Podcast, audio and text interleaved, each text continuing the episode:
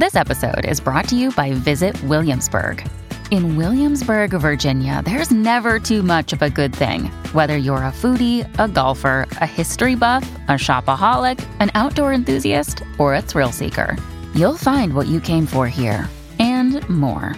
So ask yourself, what is it you want? Discover Williamsburg and plan your trip at visitwilliamsburg.com. Hello, everybody. This is Marshall Poe. I'm the editor of the New Books Network. NBN listeners like to read books and buy them. So we thought we'd tell you that right now, our friends at Princeton University Press are having a remarkable site wide sale. You can get 50% off books, including ebooks and audiobooks, with the code 50, F I F T Y, at checkout until May 31. You can save some real money on Princeton University Press books. I encourage you to go there and check it out. Welcome to the New Books Network.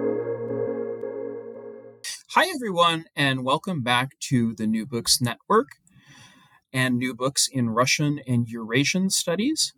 I'm your host today, Steven Seegel, and it's my great pleasure to speak with two eminent historians, Professor Valerie Kivelson and Professor Christine Worobec, who are the authors of a new book called Witchcraft in Russia and Ukraine 1000 to 1900, a source book. They are the editors of this book, published by Cornell University Press 2020. So thank you, Val, and thank you, Christine, for joining me on the podcast today. Thank you for having us. Thank you, Steven. So, I, at this difficult and, and dark time, I want to say a few words uh, about um, their biographies. Valerie Kivelson teaches at the University of Michigan, where she is the Thomas N. Tentler Collegiate Professor and Arthur F. Thurnau Professor of History. She is a corresponding Fellow of the British Academy. Her publications include Russia's Empires 2016, co authored with Ron Suny, Cartographies of Tsardom, The Land and Its Meanings in 17th Century Russia, 2006, a book which really inspired me, and of course, the one we'll be talking about today on witchcraft. Her current projects include a monograph on icons of empire, imagery, and imperial expansion in early modern Russia. Christine uh, her biography, with the generous support of NEH, Institute of Advanced Studies in Paris, Aleksanteri Institute at the University of Helsinki, and Open Society Institute, Professor Worobec is the Distinguished Research Professor Emerita at Northern Uni- Illinois University. She has published widely on 19th century Russian and Ukrainian peasants, women and gender issues, and religious history. Her monographs, Peasant Russia, Family and Community in Post Emancipation Russia, 1991, and Possessed Women, Witches, and Demons, 2001, have both won the Heldt Prize of the American, the uh, AWSS. She has received the 2008 Association for Slavic Women's Studies Outstanding Achievement Award and the 2017 Association for Slavic East European and Eurasian Studies Distinguished Contribution Award. So I really want to get right to the content of this book. And for both of you, if I may, I'll start with a general question about your motivation, what drew you to this topic, and how you got started. Uh, well, Christine and I both have been working on witchcraft in this part of the world for several decades, number of decades. Um, for me personally, I, I kind of fell into the topic by a, an unexpected archival finding when I was working on an altogether unrelated topic. I was working on provincial politics and found records of an, a large witchcraft case, which just immediately drew my my interest. And the, the topic, as we've both discovered, is, is a fabulously productive one for historians because it gets us into recesses of people's lives that are usually inaccessible. The, the innermost recesses of peasants and women and illiterate people and into their emotional lives. And it also opens up um, really productive avenues for comparative history. So, all of those, I think, were part of the attraction. Christine. Um, I came to the subject matter uh, as a comparative historian after working on a book on Russian peasants. I uh, wanted to explore the uh, the general topic uh, in the late 19th century, early 20th century for Ukrainian peasants uh, living in the Russian Empire. And in doing so, I was also attracted by topics concerning religion. And the ethnographic material that had been um, written about um, in the 19th century really concentrated on demonology. And I thought, oh, this was a great topic. But as I got into the literature, I realized that it was skewed, that um, we would just be repeating uh, all sorts of names of demons and and how they were so colorful and so on. But I wanted to know what was happening on the ground, and I began then to look for instances of witchcraft in both the Russian and Ukrainian villages, uh, and this means very disparate uh, villages throughout both uh, the Russian speaking areas and Ukrainian speaking areas, as well as mixed villages and so on. And I came across references to klikushestvo, demon possession, in Russian areas and not in Ukrainian areas. And that really intrigued me. And that began then a study of witchcraft. Uh, this goes back to, oh, about. Uh, 1999 and uh, have been working on it ever since. And as a comparative scholar, I am very much convinced that by comparing uh, historical experiences uh, in uh, Russian areas and Ukrainian areas uh, provides just a wonderful window onto the similarities as well as the major differences uh, amongst these areas. And it's not for nationalistic re- reasons or for some kind of inherent brotherhood existing between these two nations. It's trying to figure out, in essence, what is happening on the ground. And it also explores where there are silences. So the absence of Klikushestvo in Ukrainian areas uh, suggests uh, now that uh, uh, that um, may have been uh, something that was deliberate. I'm now finding some cases where monasteries uh, in uh, Ukraine sent Klikushi away, for example, from the Pecherska Lavra to other monasteries in Ukraine. And so um, we're I'm interested in how religion was practiced by worshippers at all levels of society. Well, thank you. I think that's a really good jumping off point for many of the questions that I've noted in reading through this as a source book.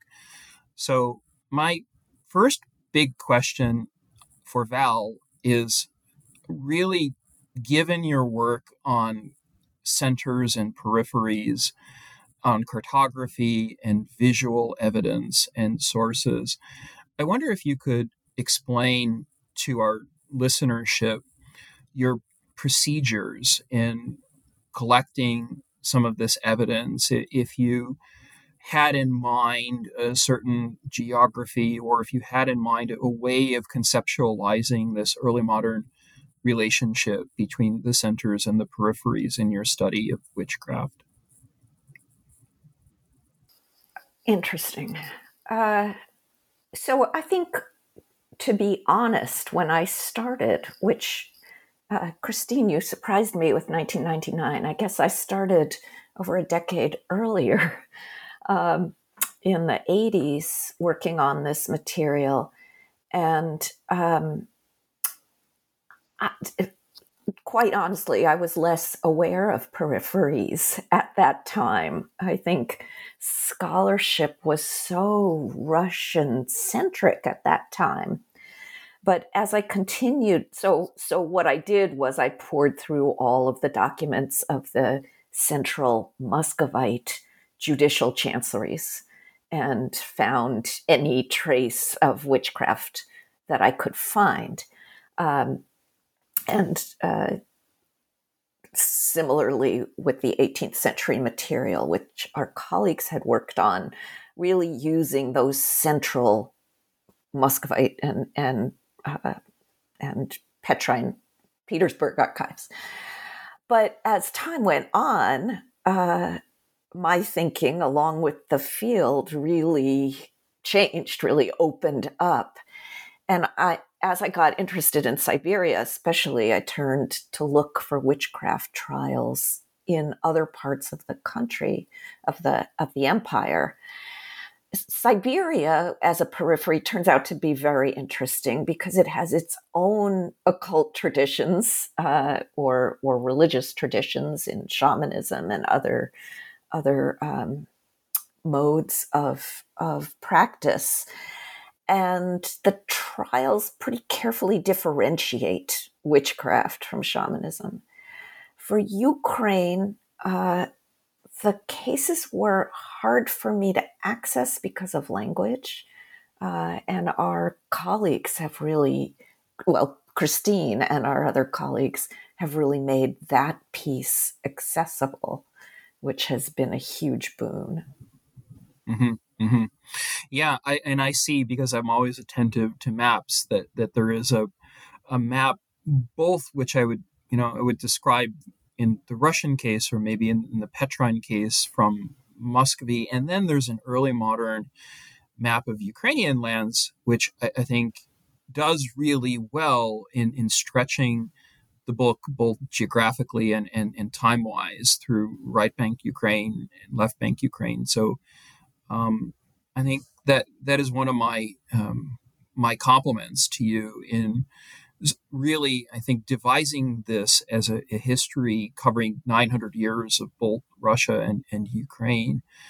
Um, Steven, for, could, could I jump in on the map? Please, Sorry to please. cut you off, but um, I, I, agree. I, I think we, we agree those maps are so helpful in reminding us of the complicated multicultural histories and entanglements uh, especially of of the Ukrainian lands, and and do a lot of visual work. And we want to thank Karl Longstreth who made those maps for us uh, here at the University of Michigan.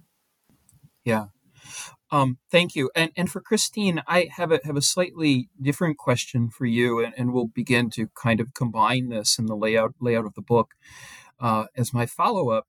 But I, I'm very interested in how you um, brought together not just the history of Ukraine, but also the history of, of magic and ritual from Poland, Lithuania, from within these multicultural, multi ethnic spaces. And, and I guess if you could respond to that, my question for you would be how you found points of intersection between legal and religious history. I think there are a lot of really big surprises that, that we might be able to talk about gender wise in, in the book in terms of how witchcraft is treated. But I am really fascinated in how you read the, the many, many volumes of, of legal history into the, the individual cases of, of witchcraft across this multicultural, multi ethnic space.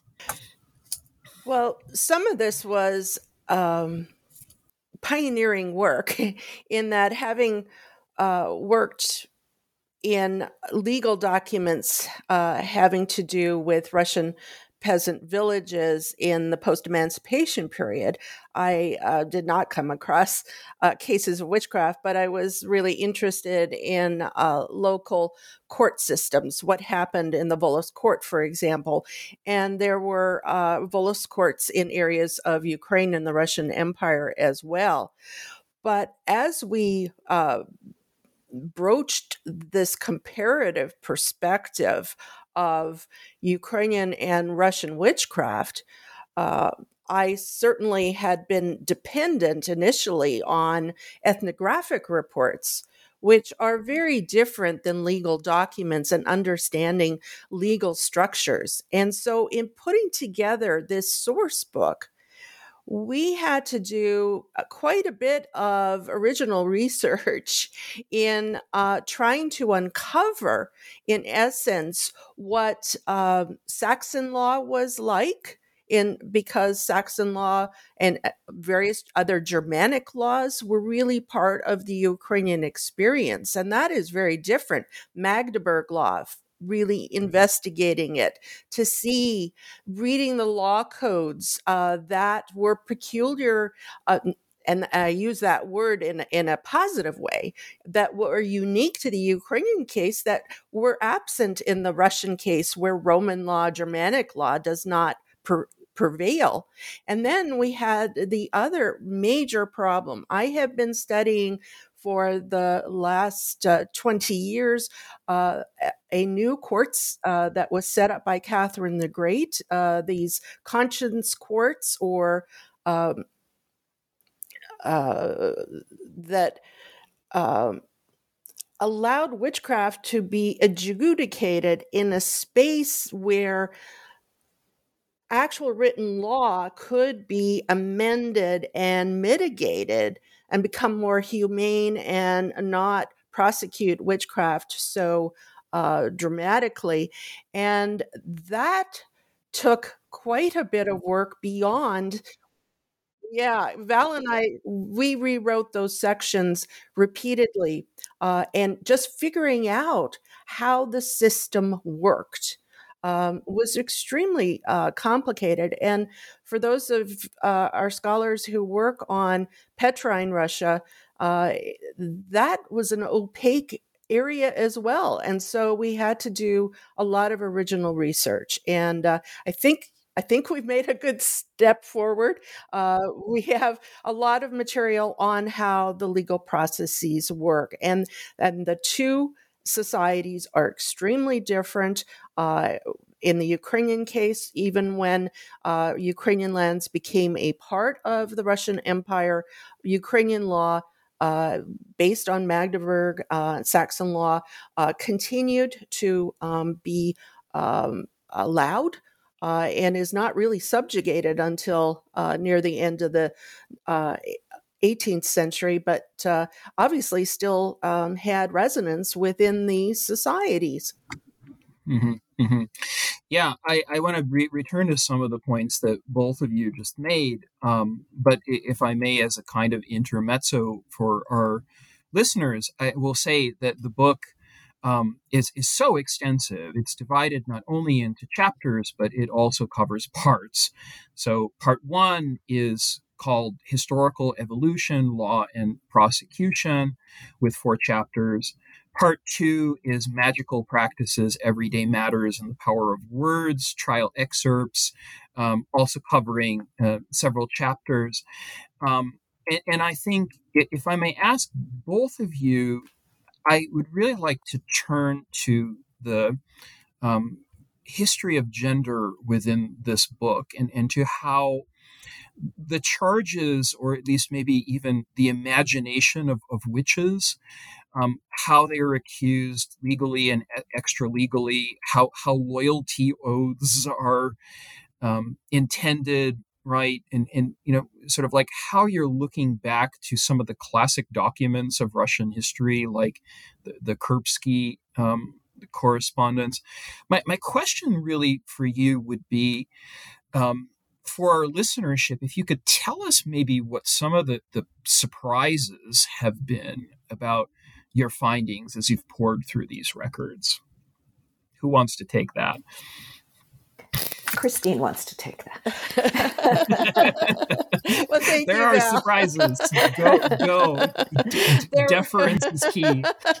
There were a lot of surprises, and um, and so what I have to say from the outset is that Val and I felt as if we were starting f- from scratch again. That yes, we knew a lot, but boy, did we not know a lot. and as we were um, looking at not only um, documents that we have read previously any number of times and and the Kurbsky for example Grozny correspondence uh, rereading it with uh, a mindset of what witchcraft is all about, we were really struck by the way in which all ranks uh, or um, uh, groups within uh, early modern uh, Russian society were um, captivated by magic.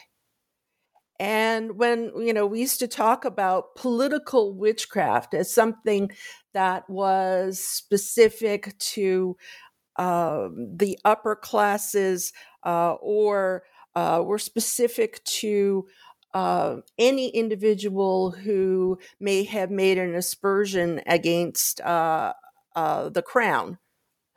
That that is a very old-fashioned way of thinking. The political was everywhere, as people are trying to understand uh, their relationship to authority, and people are protesting serfdom. They're they're reacting to uh, and, and serfdom comes uh, gradually in the Muscovite lands, um, uh, starting in the late uh, 16th uh, century and moving into uh, obviously the 17th century and so on. But political relationships are through, you know, are, are pre- prevail through all aspects of society. But I was totally astonished in translating and coming across the oil t- uh, loyalty oaths to the Tsar, and we uh, begin with um, uh, the uh, oath uh, that was given to uh, uh Boris uh, Godunov, and the language is full of magic and evil that can be thrust upon not only the Tsar but his family and any progeny and it continues in loyalty oaths uh, through the 17th century in slightly different formats. The actual oaths to uh, Godunov and Shuisky are uh, have magic uh, in the actual oath, whereas under um, uh, the first two uh, Romanovs, we have uh, a more uh, standardized, I suppose, oath, but there are oaths given by anyone in the Tsar's household or the Tsarina's household that are full of references to magic. And these are, um, you know, uh, servitors have to and had to uh, provide oaths that said that they would protect uh, the Tsar and uh, his family from any kind of evil herbs, curses. Uh, it's full of very um, detailed language about witchcraft practices that we see on the ground in villages. So the widespread um, aspect of this witchcraft is really quite astounding, and it lingers into the 18th century.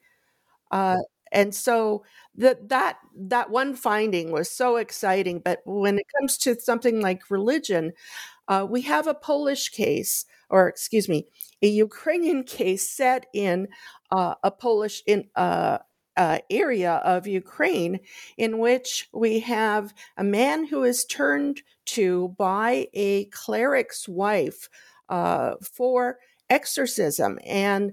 Uh, the house, there's description of the house and, and how this exorcist goes about protecting the house against demons and, and the devil's work. And I read that I don't know how many times until I had to write up uh, the introduction to that particular example. And I realized quite suddenly that there were lots of borrowings from church services, the use of a censer, for example, but also the baptismal um, rite. And it it dawned on me all of a sudden. It was like the light bulb went on, and um, we had lots of light bulbs like that. Yeah. Where all of a sudden I, we realize something. there there are so many rich stories that you have uh, out of the the demonological literature, you know, to, to really diverge from the the stereotypes that um, Western scholars or scholars of Western Europe might have about men and women and, and, and witchcraft. Um, and, and that was striking to me, just reading um, through all of the, the meticulous evidence that, that you've um, collected. And, and as you say, about the efficacy of magic through the late 18th century. Val, I want to give you a chance to, to answer this in, in your own voice. So, in, in all the records that you, you searched through, maybe you know involving 900 people or 500 trials, what, what were the big surprises that that you drew out of the early modern period? Yeah, I think the way that magic so profoundly structured politics um, was was surprising. That it wasn't peripheral. We were talking about peripheries earlier. It wasn't an add on, but it reflected really the fundamental structuring of, of society. Um, there's a historian, well, a scholar who works on uh, witchcraft in South Africa today. Uh, named Adam Ashforth, and he describes a state of spiritual insecurity that causes people to look for magical explanations of daily life, of politics, of the world around them. And I think that that really emerged powerfully for me looking at the sum total of these cases. And even when we don't expect magical thinking anymore in the high enlightenment for instance or in the in the 19th century. There's a way in which that mode of thinking and explanation comes through across the board. So i think that was one of the big surprises.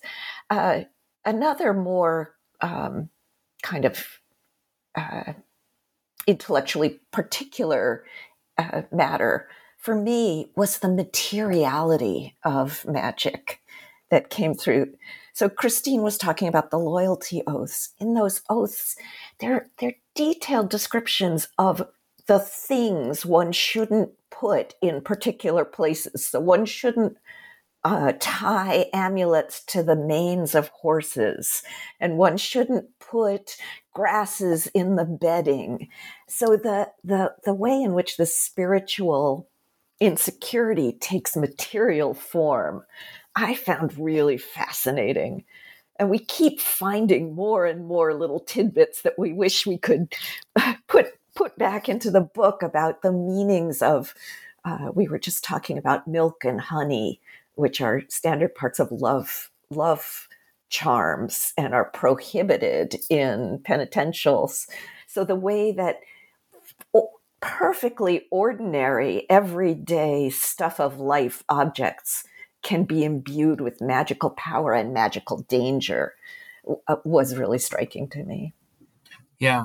I, and there's so much work, you know, I think that, that is being done really interesting ways on materiality and material culture. Um, I, and I think, you know, I hope in many ways that work on the late Soviet period can be informed by this because I, I see actually so many parallels across time and space. Um, I, I, did want to ask a question about um, church codes and and written law. So I think sometimes when I'm teaching my my pre-modern course, for lack of a better word, or, or, or East Slavic world course um, about this the Sudebniks and what what is actually you know in the content of um, not just the Sudebnik, but also the, the conciliar law code and, and, church codes. Could you maybe, for our, our audience of, of, general listeners here on New Books Network, talk a little bit about the transformation in the 17th century or from, let's say, the 16th, 17th century to 18th century under Peter the Great? What what happens to this law code? I mean, what actually happens to the the Sudebnik, the Uloženia, in terms of witchcraft? Because I see this as a really important dividing line, one way or another, for the way scholars treat the question of secularization and westernization, or, or maybe um, don't get the full picture of that, if that's a fair question. So, to either of you, please. Um, yeah. So I, I'm not exactly sure uh, where the question was leading in terms of secularization, but uh, let me let me talk a little bit and then tell me if I've addressed your question. Um, so, again, one of the the discoveries that we made when we when we looked at all of the laws together. Uh, you know, we both knew these laws, but but there's something in the pro- process of examining them the way one does for a collection like this that that casts them in a new light. It became clear to us that witchcraft legislation was spotty, erratic, inconsistent. Um, it's not reflected at all in the two Sudebniki, um, the um, Ivan III Sudebnik or the um, Ivan IV Sudyebnik. It doesn't show up really in the um, in the 1649 Ulozhenie. Uh, it's sort of in indirectly imputed, but there are a welter of laws and decrees and and um, quotations from Byzantine law that show up on the side. They characterize witchcraft in different ways. Um, and of course, Magdeburg law and the Lithuanian statute uh, also have their own conceptions in the Ukrainian lands. But very uh, brief. They're incredibly brief. And um, one of the things you have to realize is witchcraft was perceived to be so dangerous, they had to burn um, the spells and so on. They didn't keep because they were perceived to be um, extremely dangerous. So sometimes you have references to witchcraft without using the word. It was perceived in and of itself to be dangerous. And I think this is something that really has to be emphasized. Mm-hmm. Mm-hmm. Yeah, I think that answers my question r- really well because I am thinking about um, you know it, sometimes the, the typical way of, of teach of teaching about sorcery or the, the causes of evil um, I, I, actually wondered if you could shift a little bit away from law and, and religion um, to the eth- ethnographic parts of this book as you collected sources. So could could you tell us um, or tell me about which sources you you see as somehow central, if that makes any sense, for um, getting at this issue of of bewitchment, and by that I simply mean um, the accusations and, and punishment, because it, it, seems to change a lot under Catherine the Great with her rationalist understanding of the world, but maybe give us an idea of the sources that, that you see for, for magic and bewitchment and, and punishment that, that you would find useful for our, our students. Well, uh, I think I think if this re- retains a focus on law, but if we look at the shift from the late 17th century to Peter the Great and then to Catherine, we see real changes in the conceptualization of, of witchcraft and magic and possession in particular. And that, of course, is Christine's bailiwick. But Peter, Peter uh, is is known for switching, completely switching the the ethical, the, pos- the positive negative valence of of possession and coding shriekers, klikushi, as fakers, le- leveling false accusations. And he's very harsh on them. But it's not that he stops believing in witchcraft. So in in his military articles he introduces for the first time in Russian law a sense that magic might be derived from a pact with the devil. There were cases involving, few cases involving pacts with the devil earlier, but it wasn't in, entrenched in the law, and he's the one who does that. So it's a it's a really surprising mix there. Uh, it's only with Catherine that the whole shebang gets coded as fakery And so practicing witchcraft can still bring punishment, but only if someone is accused of, of swindling uh, credulous uh, customers by pretending to have magical powers. So that's a, a really interesting and very gradual shift.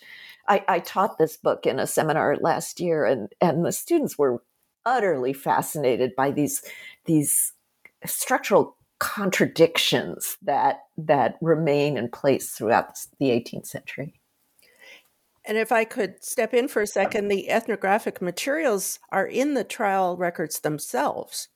And so we have um, a, a, contrast in the Ukrainian cases where most people accused of witchcraft are women, the majority are women, and that uh, certainly uh, is in concert with what was happening in much of Western Europe, although not all. The male witches uh, that dominated in the Muscovite case, uh, and we have feminization gradually occurring in uh, the 18th and 19th centuries in Russia. Uh, we have examples of masculine uh, or male witches in uh, northern areas, some areas of France. So it's not peculiar to uh, the Russian case, but that comes out very strongly. But the practices themselves, uh, one scholar who I think reviewed Val's book on uh, witchcraft in Muscovy set, made a comment that I thought was really interesting and speaks to the fact uh, and the comment was, um, "This is the first time I've read in, in a, a, book about witchcraft that the people who um, experienced it really believed in it, and no one would say that in the Europe in the European case." And um, I was struck by that because what we are dealing with is not a top-down witchcraft hunt. One had to, whether one was living in Ukrainian lands with different laws or in the Russian case with different laws, the um, petitions came from below. So people had to accuse others of witchcraft. And in their petitions and their accusations, you get details, ethnographic details. Uh, the ethnographic details come out in uh, the actual trials, the incantations, uh, but also descriptions of practices. And uh, what is absent in the ethnographic material, and this is critical, that in both the Ukrainian and Russian cases, there are no witches' covens, there are no witches' Sabbaths, no orgies with the devil, no devil's marks uh, of unnatural teats, uh, which pervade the European uh, witchcraft uh, ethnographic materials. And um, there are certainly evidence of those beliefs in Polish writings of the time. So, uh, so those are absent. And instead, you know, we're, we're, we're dealing with, um, you know, incantations over hair, over bread that are that is uh, then perceived to be dice. Um, we're dealing with incantations that refer to the saints, to the Virgin Mary, to and the Mother of God, and to Christ, and to the Archangel Michael. They're all they're infused with Christian uh, elements, and uh, they're frowned upon by the church because they're not said by clerics. And there's certainly a campaign beginning in the uh, later 17th century and continuing in the 18th century to say no, you know, uh, non clerics can't you know use this kind of language and so on but but the incantations also are full of nature mm-hmm. and they mm-hmm. they are mm-hmm. so descriptive and so poetic that uh, it's hard to um, um, sort of uh, provide the uh, beauty of them in many cases. Uh, and, and uh, uh, we have to encourage uh, our listeners to read these incantations, and students love them. I, I know. I've I, have i have given these to students, and you know they, they read these uh, pisma, right, like the, the witchcraft texts, and and they're just um, they're just overwhelmed. And I, I guess you know, this is a question for both of you. I, I would say, looking to future scholarship, I would love it if someone would kind of map out the texts using um, digital sources and, and sort of like locate um, the places where, where the accusations were made or where the trials were made and and that you know kind of brings me thinking about this as a source book to larger, bigger history and historiographical questions um, in the field. And, and this is for early modern Ukraine, for Poland, Lithuania, for Muscovy, for Imperial Russia, and so forth.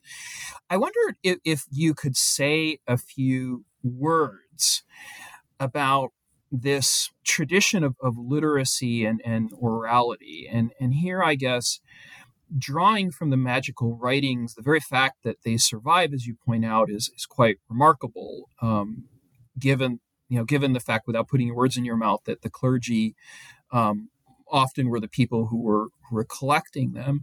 But I, I wonder if you know again, like begging and treating your voice here as, as historians, if you could talk about the ramifications for the study of the politics of, of accusation and witchcraft in and beyond the 19th century, because after all, you've covered my goodness, you know, you've covered 900 years. Who, who in the right mind would do that? But you did it, and and and you did it like really, really well as a compliment. Um, so now, I, you know, I guess I would like to use some of this time to, to ask you um, about larger implications for how we as scholars might, might research um, these politics.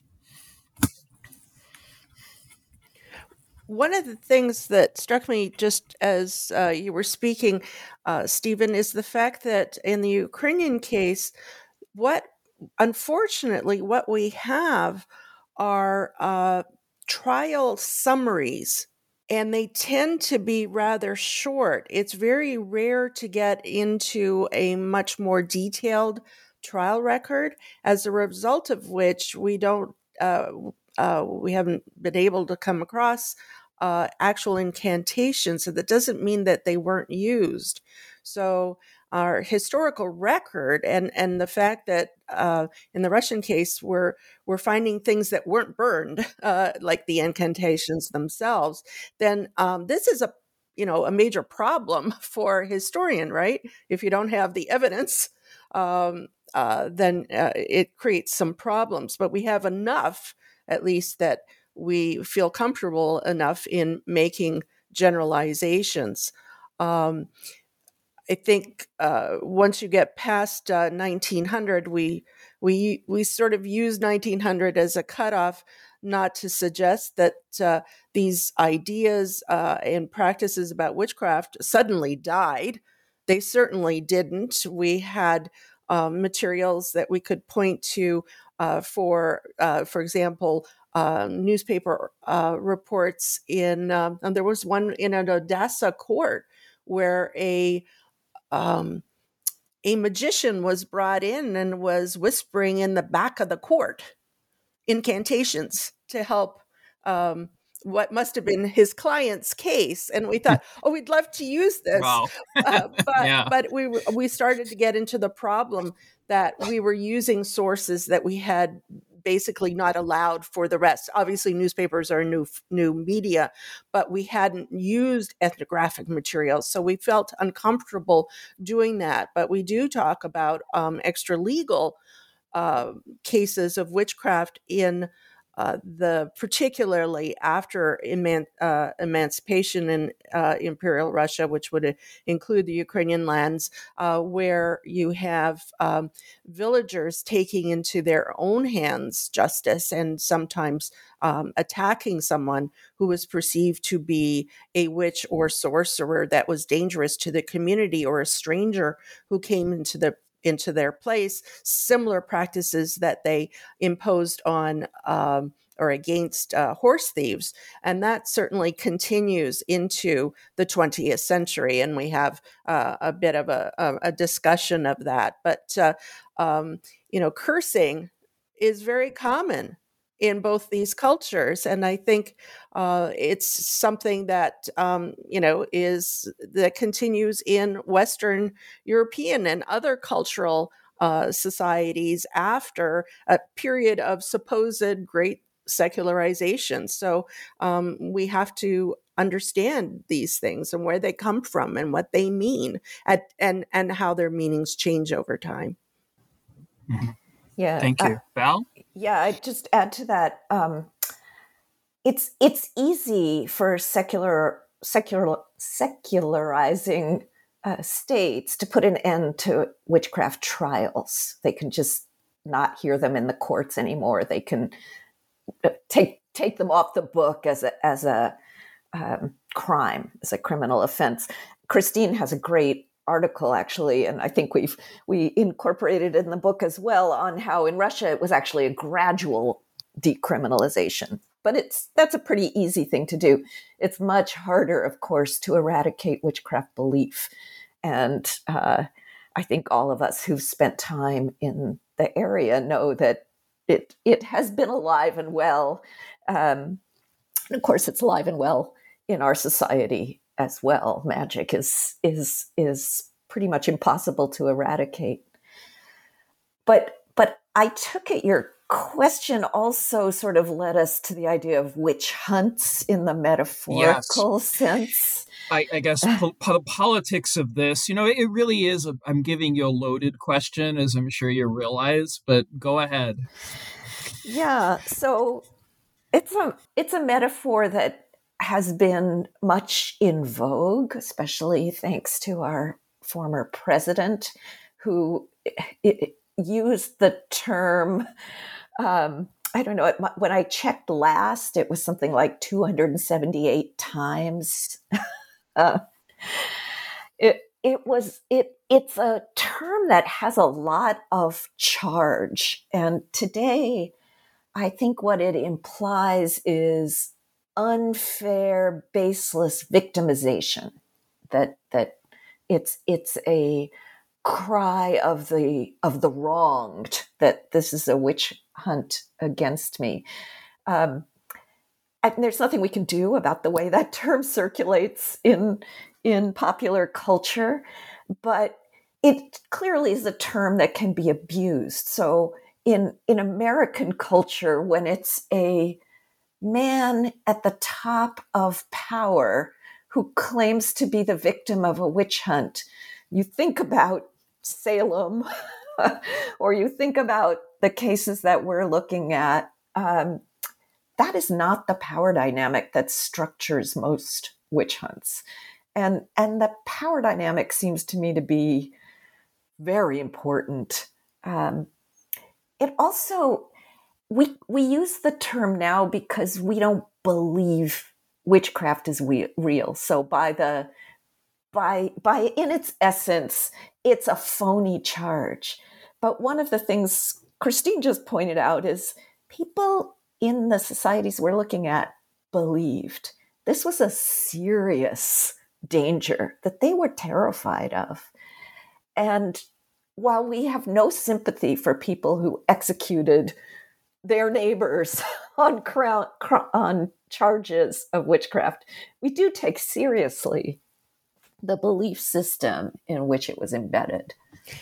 Yeah, and I I just go ahead, please. Oh, I mm-hmm. wanted to jump in just for a minute because I think it's really important to stress that in the Russian and Ukrainian ca- cases involving witchcraft, in neither neither place witnessed the kinds of out of control witch crazes that took place uh, in some areas of Europe. And we speculate in the book something that's really very important that their shared orthodoxy. Even though we have the Union of Brest uh, in the uh, Polish uh, lands uh, where Ukraine uh, Ukrainians lived, even though that went Catholic uh, in terms of um, agreeing to the supremacy of the Pope, but retained Orthodox rite. Witchcraft persecution was far less extensive and less lethal in comparison to many parts of Catholic and Protestant Europe.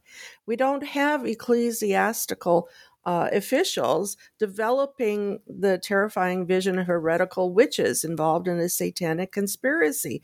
And they didn't fixate on women's sexuality that fed into the European identification of women as, and, as witches. And furthermore, uh, we have far, le- by saying it's far less lethal, uh, the 15% of cases in Muscovy from 1600 and then uh, early modern Russian to, to the mid 1770s, only 15% of cases led to execution. In the Ukrainian areas, a mere 5% led to execution. That is not to say that there wasn't a lot of torture in um, both areas.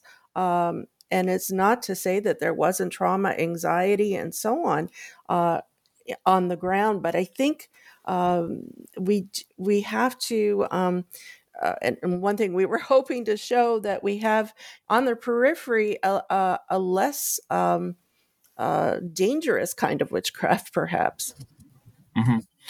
Yeah, and I, I, guess you know one, one of the things that I would recommend to our, our readers, aside from reading the all the book and, and all of the sources, is to pay very close attention to your focus on anthropology. Uh, uh, this was something that really impressed me in the book the anthropological perspective on, on witchcraft and sorcery and, and possession. Um, and, and also I would say the other disciplines where we can then look at witchcraft perhaps not simply as a pre modern phenomenon, but maybe even as a postmodern phenomenon in art history and philosophy and literature and performance studies. So I, I guess, you know, all the way to the end in your book, covering the work of, of, of Kateryna Dysa that you mention a lot in Ukrainian, um, as well as you know, work on Guatemala and, and South Africa and Spain and, and, other places. I think this is incredibly um, valuable for our readers, especially at this moment of, of war um, in Russia and Ukraine today. So, my, final question, just as a parting, um, and, and, this is my word of gratitude and thank you for your time at this moment. If you would simply say in one minute what you uh, might be interested in now or, or, working on now, or if you'd like to suggest other readings for our students. I'm I'm always interested in in witchcraft and magic, and I'm I'm maintaining a a sideline and work, working on the spells themselves, which, as Christine said, are just so transcendently beautiful and, and terrifying. But my, my actual project at the moment is working on questions of sovereignty. Just a paper I'm working on in, in Petrine, Russia, and thinking about sovereignty and the and territorial sovereignty of states and nations has taken on a whole new meaning in today's yes, world. So I'm finding the horror of the moment has has kind of electrified the work we do and made it all the more important uh, important to get get some some enlightenment yeah. on the subject. I wouldn't disagree. really. Thank thank you. Christine? I'm uh, continuing to work on decriminalization as it was understood by Catherine the Great and uh, the ramifications of that, which still allowed witchcraft to be uh, adjudicated and prosecuted in courts uh, until uh, the mid 19th century and its complicated story. But most of my attention has been on um, two projects one comparing pilgrimages of Russian uh, Orthodox believers, regardless of their ethnicity, uh, to sacred sites, and through the the prism of individual monastic sites that drew pilgrims. And so I worked extensively, for example, on the Pecherska Lavra in uh, the 18th and 19th centuries. And I am now in, contact with someone who's giving me a lot of information about Pochayiv, which is really interesting. And we, uh, I have uh, also interest in Solovki Valaam, uh, obviously Holy Trinity, uh, St. Sergius Monastery in Moscow, and pilgrimages have had a revival in this uh, pre war situation. Uh, the fact that uh, Svetogorsk uh, was bombed the other day um, was horrifying to me, and to see the number of churches that have been bombed in. Uh, Ukraine and the uh, wholesale destru- destruction uh, is totally hypocritical on the part of um, the Russian authorities, where they're um, bombing uh, their uh, uh, Orthodox uh, perishes, and it's of course uh, very disturbing. But beyond that, looking at, I have been doing a lot of work with the uh, post revolutionary situation in what became the Soviet Union, and that is how people practiced religion under an atheistic regime and the resistance to that atheism and the way it, it is so powerful. Uh, uh, it, it, it, uh, it, it it's really uh, just inspiring um, materials that I'm uncovering that people have not written about. Yeah. Well, I think we are completely out of time here on the New Books Network. And I simply want to say thank you again at this really hard um, moment for joining me in a conversation about um, this book, Witchcraft in Russia and Ukraine. Uh, 1000 to 1900, a source book. It is edited by Valerie Kivelson and Christine Worobec, published by Cornell University Press, available uh, 2020. It is also available in paperback. Um, thank you, Professors Kivelson uh, and Worobec, really for your time today. I'm I'm so grateful. Thank you. Thank you so much. Yes. Great talking with you.